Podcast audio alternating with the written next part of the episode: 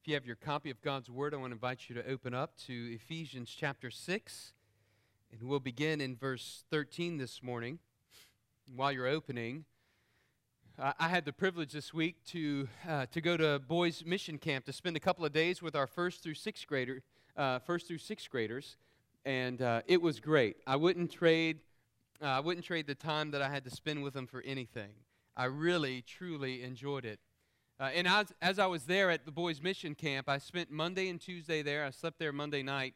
Let me just say, as a sideline, I want to I want to just let everyone know now that next year, when it comes time for boys' mission camp, I will be challenging all of the fathers to take at least one night and to go and to spend time at mission camp with their sons uh, because it's truly worth it and it's a blessing. It's a blessing to be able to be there and to uh, interact with our children uh, in this way and to see how the gospel can come alive in their lives.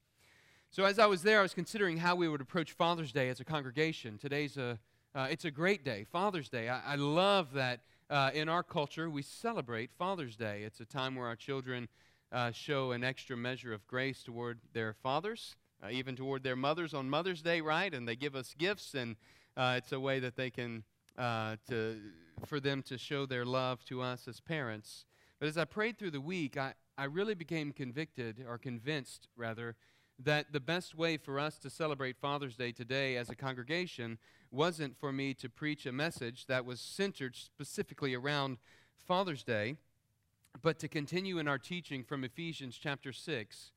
Uh, I had in mind the text that I was going to use to preach for Father's Day, but uh, I, I, think that Ephesians chapter 6 is a text that we really need to give uh, to give weight to and consideration to and apply it to our lives, not just as fathers, but as an entire congregation, as God's people.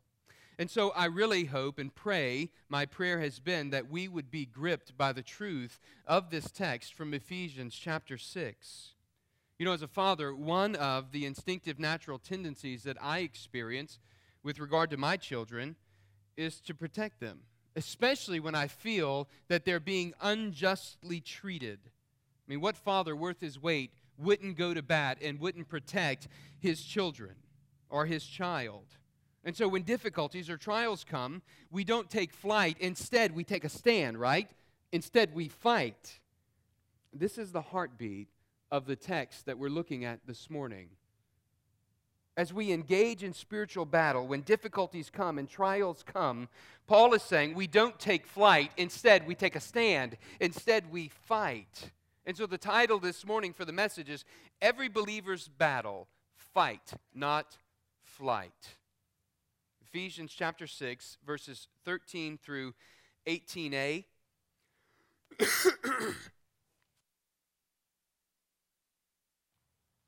My button's not working. I meant to mute, sorry. Let's read. Follow along as I read, beginning in verse 13. Therefore, take up the whole armor of God, that you may be able to withstand in the evil day, and having done all to stand firm, stand therefore, having fastened on the belt of truth, and having put on the breastplate of righteousness, and as shoes for your feet, having put on readiness given by the gospel of peace in all circumstances, take up the shield of faith with which you can extinguish all the flaming darts of the evil one, and take the helmet of salvation and the sword of the Spirit, which is the Word of God, praying at all times in the Spirit with all prayer and supplication. Let us pray. Father, as we open your Word, speak to us give us insight to the spiritual battle that is happening around us, even now in the heavenlies. Make us keenly aware of your Holy Spirit's presence in this place this morning. And Father, I pray that you would fill us with joy, with insight, and with the truth of your word by your Spirit. And now, Lord, may the words of my mouth and the meditations of my heart be pleasing in your sight, O Lord, my rock and my redeemer. For it's in Christ's name we pray. Amen. Three weeks ago, we looked at Paul's exhortation to children and to parents in Ephesians chapter 6, verses 1 through 4. And in it, he singled out fathers. This is because fathers play a significant role in the lives of their children. No matter what culture or what age we live in, God has designed it this way for human history, for human nature, for the course of humanity. And with the breakdown and the attacks on the biblical family structure today, I think we need to be especially attuned to the spiritual battle that's going on around us. And it's for that reason, fathers, that I think this teaching is all the more imperative for our lives, especially fathers with young children in the home. But even but but but at whatever whatever stage of life we're in as fathers, whether it be young fatherhood, early fatherhood, or whether it be grandfatherhood, I think that there is bearing for us all as believers, but not just for fathers, as believers in general, as a church body. For this teaching really is a summation of what Paul has been speaking of throughout the whole epistle of Ephesians. And so, fatherhood isn't simply about insulating our children from the evils of the world, it's about equipping our children spiritually and teaching them theologically how to respond to evil in the world. And this is exactly what our text is getting at this morning. Paul addresses the heavyweight contender battling against the soul of every person here this morning, from the youngest child to the oldest senior adult. He addresses our battle against Satan and against the rulers, against the authorities in verse 12, and the cosmic powers over this present darkness against spiritual forces of evil in the heavenly places. And so this morning, I want us to see the necessity of God's armor and putting it on. I want us to see that wearing God's armor strengthens me to stand in spiritual battle and to fight against Satan's schemes. That's the first point on your outline this morning. Wearing God's armor strengthens me to stand in spiritual battle and fight against Satan's schemes. And so, as we begin this morning, I want to ask a question that we'll kind of come back to at the end. And that is for you, believer, ask yourself Do I have a growing affection for God's word? so that I'm increasingly delighting in God's Word? Do I have a growing affection for God's Word so that I'm increasingly delighting in God's Word? I think the answer to this question can offer a true gauge of spiritual health and well being in our lives. So I'm not just speaking to fathers, I'm speaking to all of us as believers. What do my attitudes and affections and and choices and words and behavior say about my relationship with God?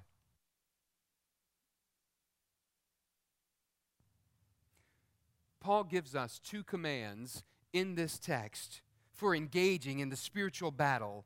And then he gives us these six participles that, that tell us how to carry out the commands in verses 13 through 18. And so the main command that, that we see in the entire text on this battle and spiritual warfare is seen in verse 14. That command is stand therefore. Stand therefore, having fastened on the belt of truth and having put on the breastplate of righteousness.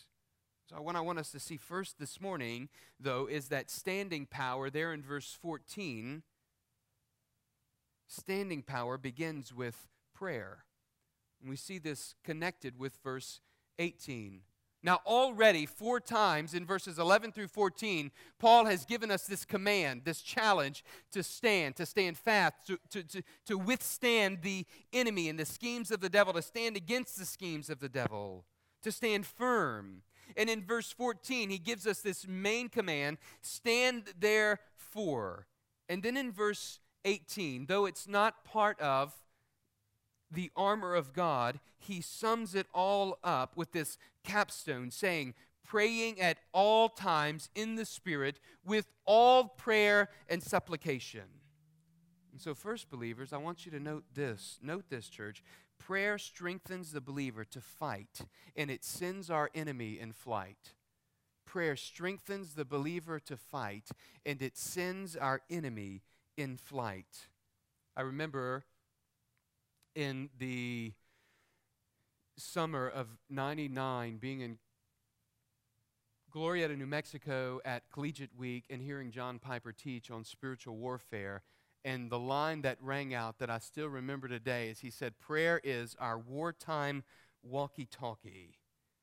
This is a truth that we'll, uh, we'll walk through, especially next week. But this was such a powerful and deeply challenging truth. And this morning, we need to see that Paul lists this not as part of the armor of God, but as one of the fundamental lines, or as the fundamental line of communication for the believer when we're engaged in spiritual battle. This is communication between the believer and our commander in arms. It's through prayer that we become moldable, and it's through prayer that we as believers are pliable for heeding our master's command. And it's through prayer that we become emboldened in standing against the schemes of our enemy. And so we need to see prayer as the wartime walkie talkie where we're communicating with God in the midst of the battle that we're engaged in.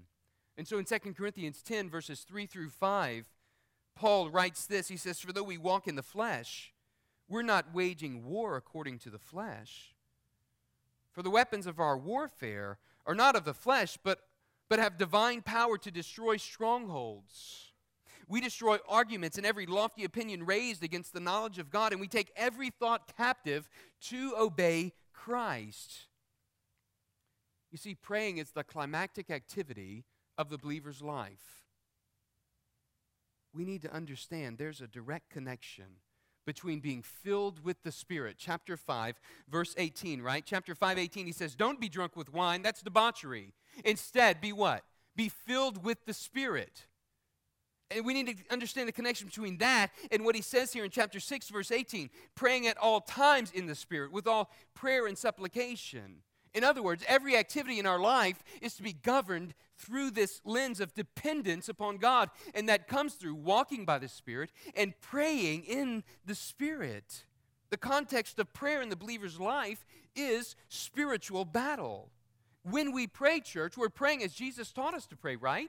What did he say in the gospel, Matthew 6? Thy kingdom come. The disciples asked him to teach him how to pray. Thy kingdom come, thy will be done on earth as it is in heaven. This transcends all the daily activity in which we engage. From marriage to parenting to employment to everything in between. Anytime, get this, anytime we engage God's will, Satan is in an all out war against us. Believe it. This is the reality. If you find yourselves walking victorious in Christ, know that Satan is seeking you out. This is what Jesus told Peter. This is what Peter says in 1 Peter 5 8 that he roars about like a ro- ro- he roams about like a roaring lion, seeking those whom he can devour. He's an all out war against us. And so standing power begins with prayer. One of my favorite stories about dependence on God in prayer, it's probably one that you've heard before, but I'll take the chance. There were five young college students that were spending a Sunday in London.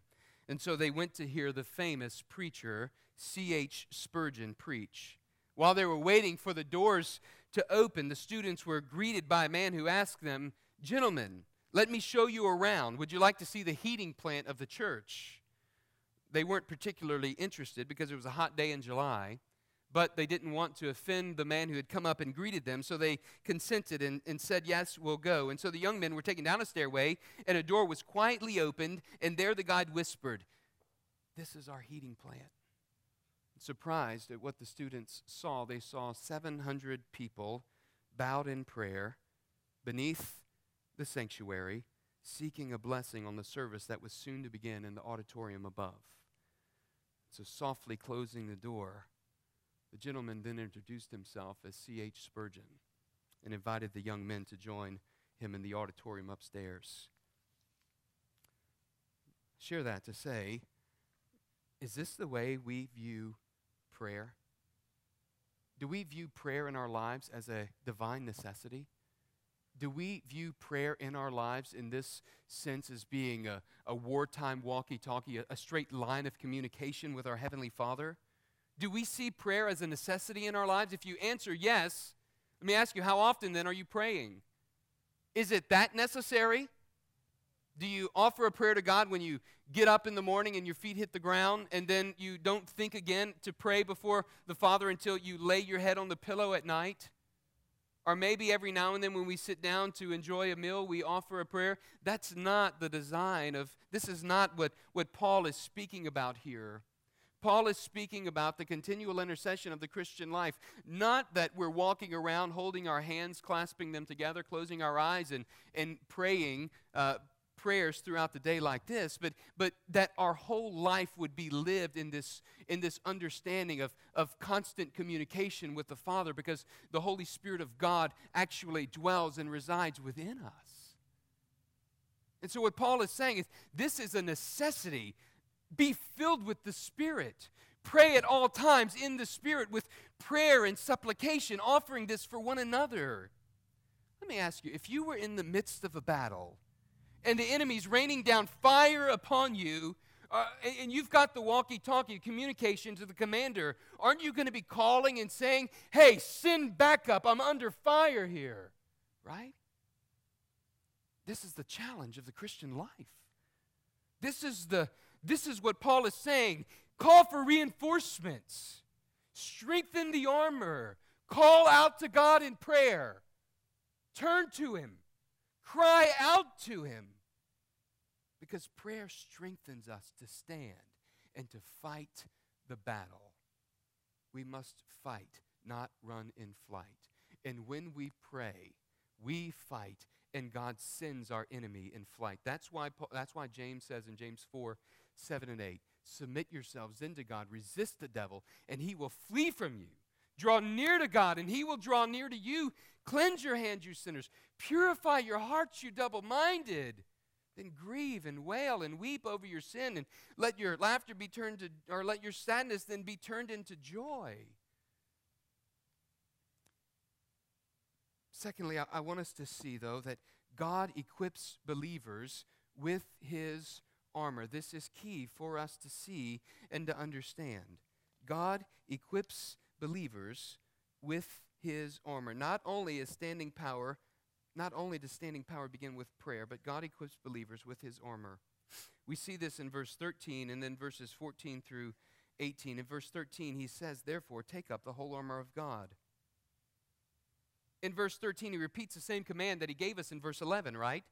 Last week we saw, he says, put on the whole armor of God. Here he says, take up the whole armor of God. Every piece of armor is needed for the believer to stand firm against the schemes of the devil. He tells us the identity of this whole armor. In fact, the word he uses in the Greek text, it's the word for the complete armor of the soldier. And so he says here that putting on the armor of God, get this, it is the spiritual act of putting on the new self. This is why Ephesians chapter 6 is the capstone, the climax of all that Paul has been saying throughout the book of Ephesians. If you recall in Ephesians chapter 4, flip back to chapter 4, verses 22 through 24. Here's what Paul says about the old self and the new self. He says to put off your old self, which belongs to your former manner of life and is corrupt through deceitful desires, right? And to be renewed in the spirit of your minds, and to put on the new self, created after the likeness of God in true righteousness and holiness. And as chapter 2, verse 10 tells us, we are newly created in Christ as God's workmanship. So believers have been given a new identity one which cannot be undone. And this is the call, church, believer, this is the call to progressive sanctification in my life, in your life. And it demands that I perpetually put to death the old self as those things become evident and boil up to the top the closer that I grow in my faith walk with Christ. You see, progressive sanctification means that I'm, I'm progressing in my closeness to God and I'm being distanced from the old self. I've put on the new self. I'm a new creation in Christ.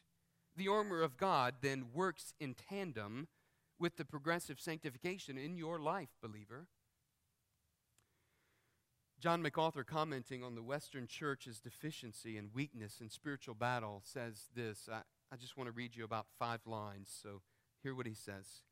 It's easy for believers, especially in the Western world, where the church is generally prosperous and respected, to be complacent and become oblivious to the seriousness of the battle around them. They rejoice in victories that involve no battles and in a kind of peace that is merely the absence of conflict. Theirs is the victory and peace of the draft dodger or defector who refuses to fight. They're not interested in armor because they're not engaged in the war. Thought that was an incredibly challenging statement. And as I read that, I thought, I wonder how many of us at Crosspoint this would be fitting to describe. They're not interested in armor because they're not engaged in the war. Church, may this not be so for us. May this not be the statement that would characterize our spiritual life and our battle, our lack of engaging in battle. Listen, we are divinely equipped with God's power for spiritual battle. And this is the reality of every believer's life. Progressive sanctification and battle against temptation draw us ever closer to God, awakening new depths of understanding of our need for God's armor.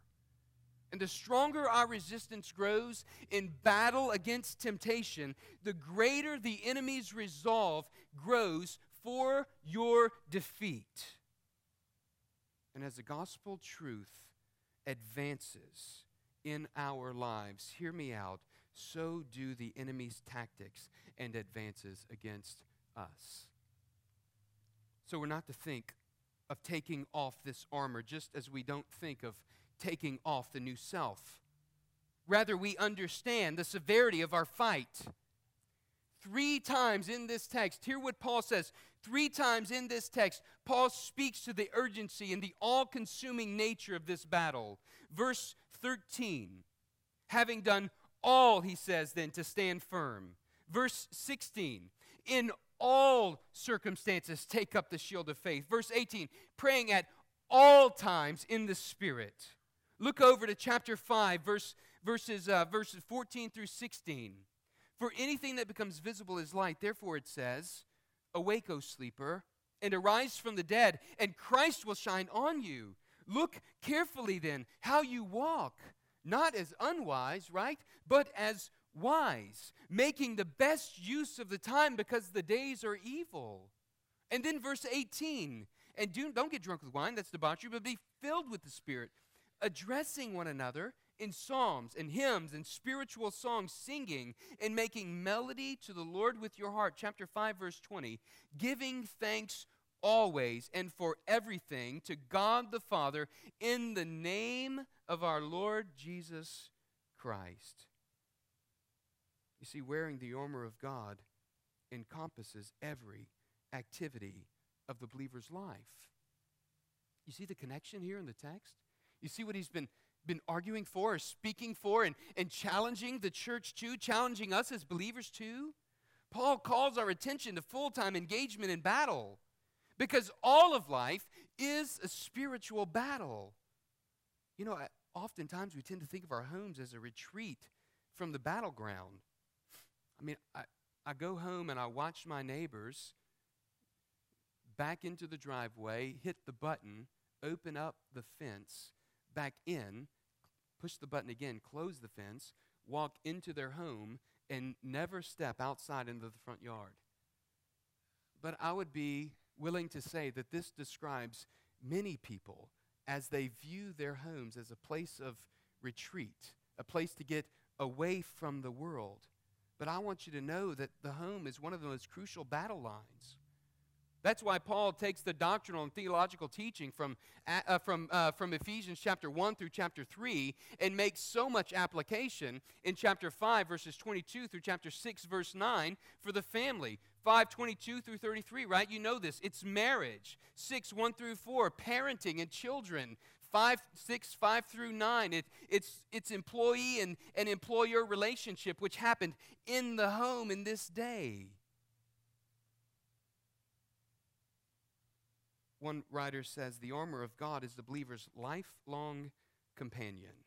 You see, it's our means of divine power to battle the enemy. And here's what's incredible.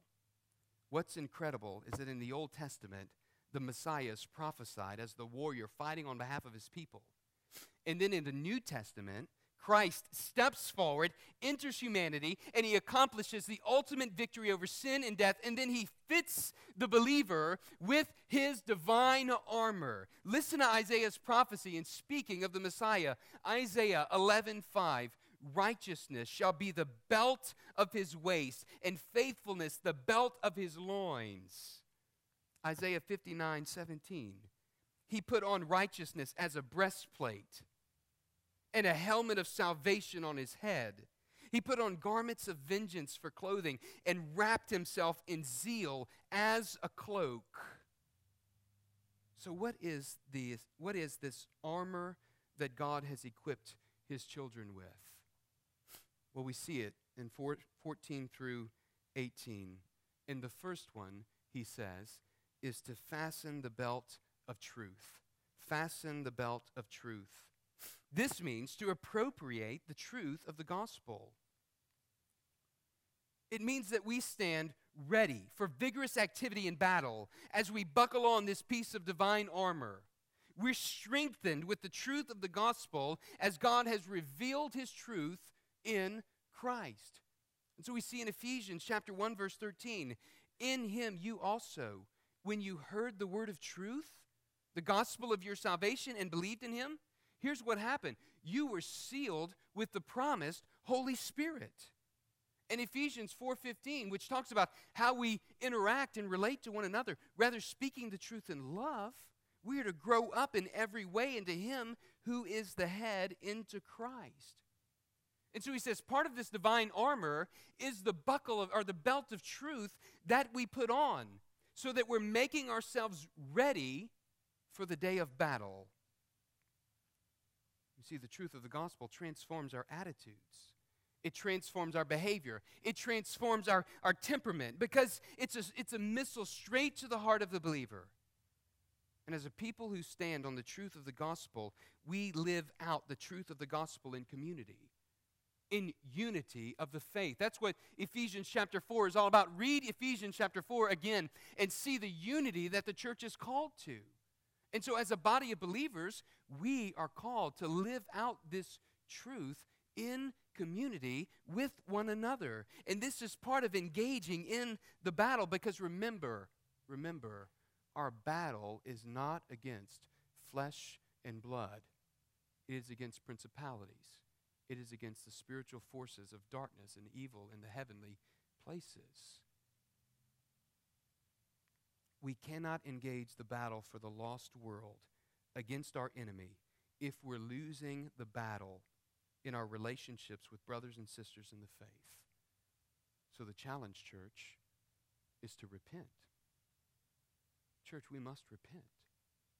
There is angst in our hearts toward one another. If we're living in such a way that we're not exercising the truth of the gospel in our daily lives, if we're living in hypocrisy in the world before other men and reflecting that upon the church. It's time to repent. Believer, we must repent of this sin. We must buckle on the belt of truth.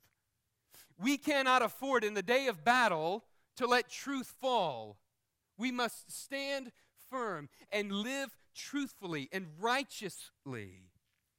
And that's the next point of, of the armor, next portion of the armor. We must be protected by the breastplate of righteousness again in verse 14. Think about it. What does the breastplate do? It covers the vital organs of the body, it protects the vital organs in battle, especially in hand to hand combat, as we saw last week. This piece of armor is it's vital, it's necessary. And so the believer here is pictured as being armed with the righteousness of Christ. And it's His righteousness that protects us from the mortal blows and arrows of our spiritual enemies. Think about Ephesians chapter 5 verse 1 where he says, "Believers, be imitators of God as beloved children, imitate God." You see, this is a call to character, to integrity of the believer. to be imitators of God. Think about what Paul said in Romans chapter 8 verse 1 for all those who are in Christ, right? Therefore there is now no condemnation for those who are in Christ Jesus. When the enemy comes against the believer and threatens the believer and is in hand to hand combat with the believer, know that there is no condemnation in God's presence for you, believer. The breastplate of righteousness deflects the blows and the arrows of the enemy when he assails us and comes against us. And he continued, Paul continued in Romans chapter 8 to speak of how this works when he says, What then shall we say to these things? If God is for us, who can be against us? He who did not spare his own son, but delivered him over for us all, how will he not also with him freely give us all things? Who will bring a charge against God's elect? God is the one who justifies. Who is the one who condemns? Christ Jesus is he who died, yes, rather, who was raised, who is seated at the right hand of the Father and also intercedes for us. Who shall separate us from the love of Christ? Will tribulation or death or persecution or famine or nakedness or peril or sword? No. But just as it is written, for your sake, for your sake, we are being put to death all day long. We're considered as sheep to be slaughtered. No, in all these things, we are more than conquerors for him who loved us. Listen, for I, this is what the breastplate of righteousness gives us. For I am sure that neither death nor life, nor angels, nor principalities, nor powers, nor darkness, nor things present, nor things to come, nor anything else in all of creation, nor height nor depth, will be able to separate us from the love of God which is in Christ Jesus our Lord. This is the believer's assurance of righteousness in God's presence. We are justified in Christ, and his justification produces a justified life for the believer, so that the two are woven together inextricably. And it produces in the believer a life of righteousness.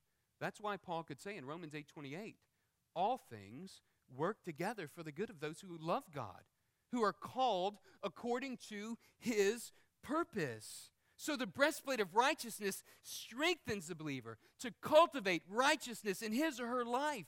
And get this cultivating righteousness is the way to overcome temptation and to be victorious in the battle against the enemy.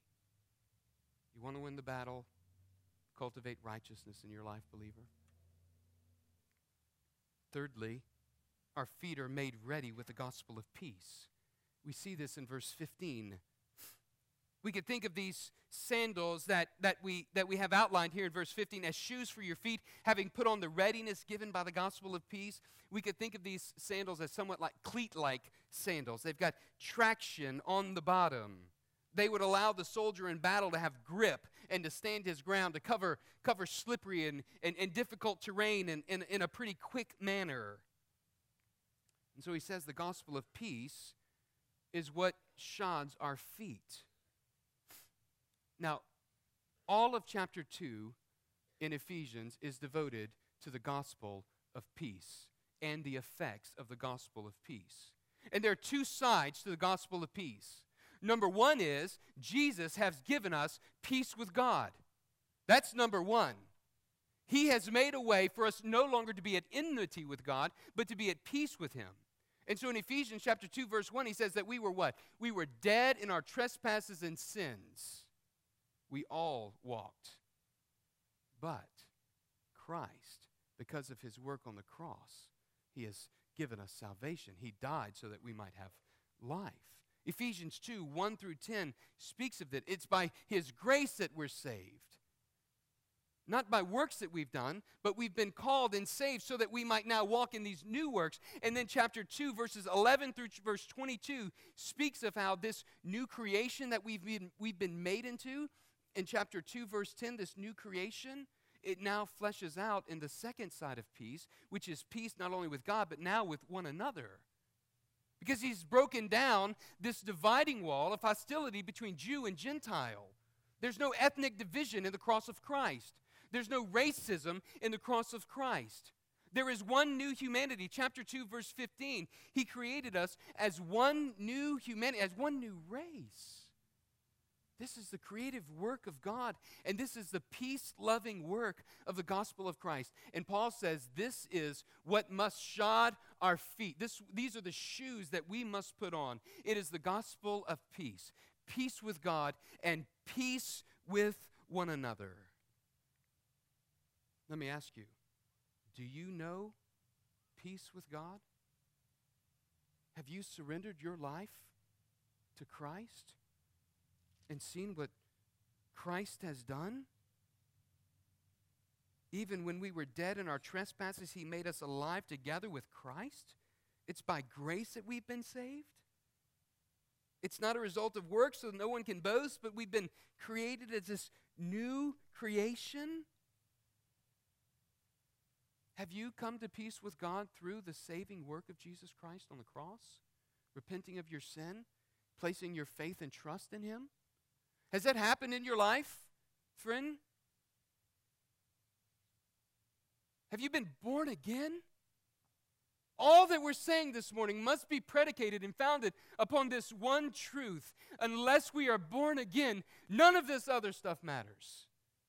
It's only by the gospel of Christ that we can be empowered in the saving work of Christ, that we can be empowered to live this faith life and to battle against the enemy. Otherwise, we're like the featherweight contender battling against the heavyweight contender, and we will never make it out of the ring. Believer, are you living out the gospel of peace? Peace with one another? Fourthly, he says to take up the shield of faith. We, we see this in verse 16. The purpose of the shield is to do what? It's to extinguish the flaming darts of the, the evil one or the arrows of the evil one. I love the imagery of this term. There are two types of shields and two words that Paul could have used to describe this shield as part of the battle armor. The first one that he could have used was a small shield, about two feet in diameter. It was round. And the, the, the, the soldier would carry that in the battle. But the term that he used isn't that one. He uses the term for the bigger shield. It's about two and a half feet wide and about four feet tall, about bo- almost body length. And this was a heavy shield constructed of, constructed of uh, uh, uh, double layers of wood, and it would be soaked in water and have leather wrapped around it. And here's the point of the shield when they go in the battle, and the enemy would draw back the arrow and would let the arrow fly, and this, this, uh, this arrow that's dipped in pitch or tar and it's lit on fire is flying toward the, uh, the, the battle line, all the soldiers would, would get down on the front line and they would stack shoulder to shoulder and put these, uh, put these big four foot um, shields in place and then stack the other one on top and they would form this wall so that the arrows would hit and they would be deflected because these, these, these shields are covered in, uh, in leather and, and, and they're soaked with water and so they would even put out the arrows of the enemy. Here's the picture that paul gives us of the battle line and of the shield of faith for the believer and what i love about this imagery is that when the enemy would send this barrage of arrows, you've got this army coming together and surrounding one another and putting up this shield of faith to protect one another so that the penetrating arrows would not, so the arrows wouldn't penetrate and wound fellow soldiers. And in essence, it represents the believer coming to the church and saying, Church, raise your shield around me, brothers and sisters. Protect me, I'm weak. Reassure me of the gospel's power and of the truth. Form a wall so that when unsought thoughts of doubt and disobedience and rebellion and lust and fear and hatred, when they come, and they will, and when they come, the shield of faith protects us. Saving faith in Christ is a shield which extinguishes the fiery arrows that Satan wants to let loose against our lives. And by faith, we flee to God, our refuge. And by faith, we congregate as a body. And we come together and we strengthen one another. Listen, the shield of faith counters doubt and depression with the promises of God in Christ. And the shield of faith counters temptation and sin with the power of God in Christ. We need one another in this fight, church. You know that even the most elite soldiers need a company? We need one another. We need to have one those back. We need to hold up the shield of faith high. We need to help deflect those arrows from the enemy. Believer, you need to be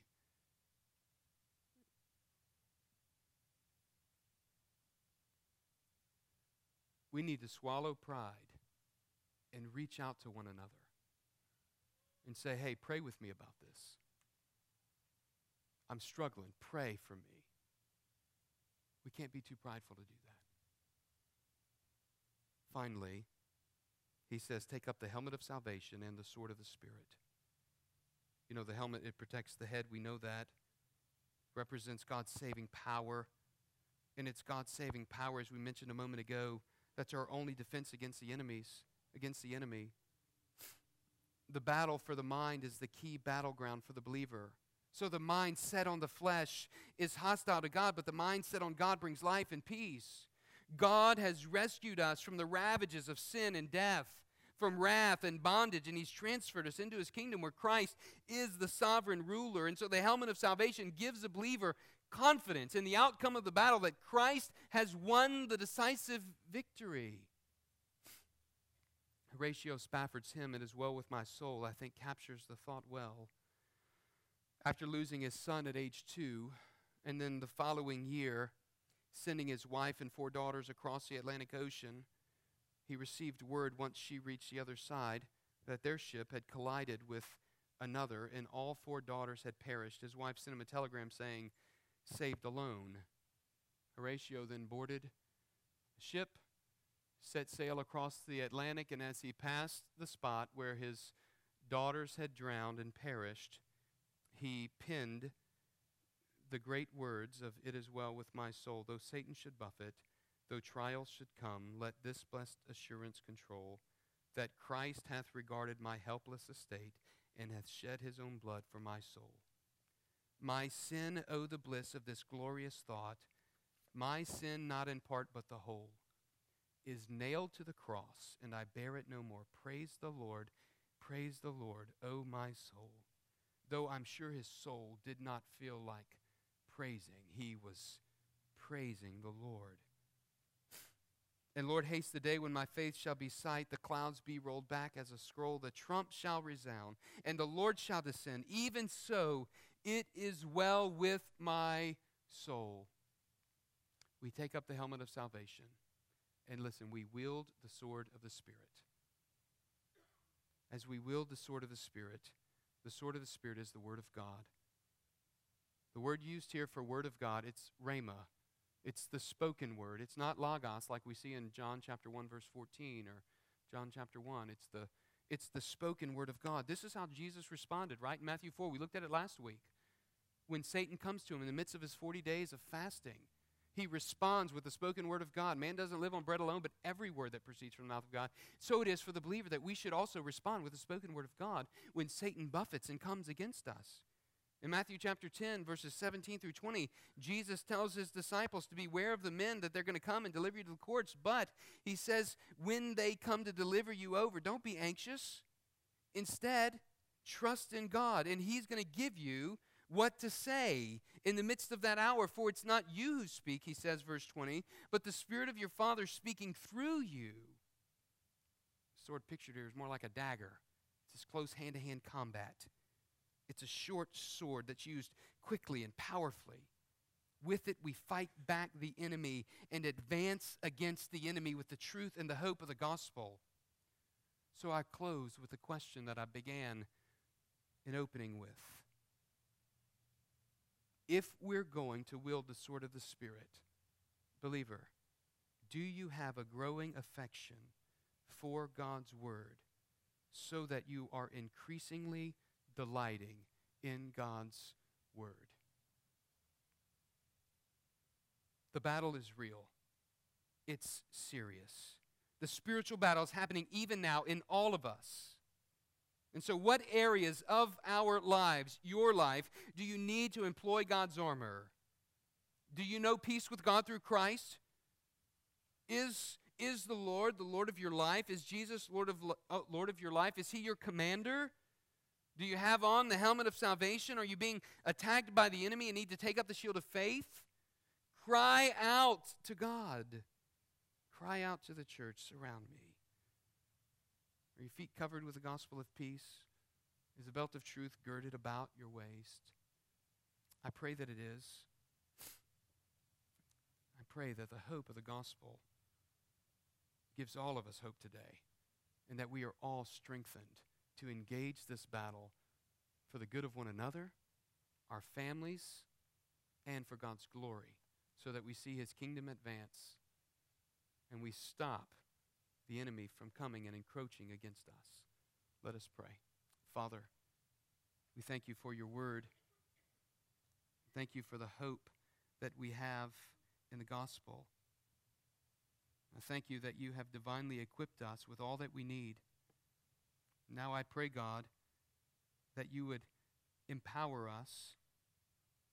God, that we would take full advantage of the full armor that you've given us. And Lord, that you would keep center and forefront, this helmet of salvation, reminding us that Christ, our Savior, has won the decisive victory. And Lord, if there be anybody this morning who's not surrendered their life over to you, I pray, God, that you would strengthen them to hear your call and to submit their lives to you. To confess you as Lord, to seek forgiveness of their sin, to repent and to turn and to trust in you, the one who can save us, the only one who can save us from the enemy's hand. For it's in Christ's name we pray. Amen.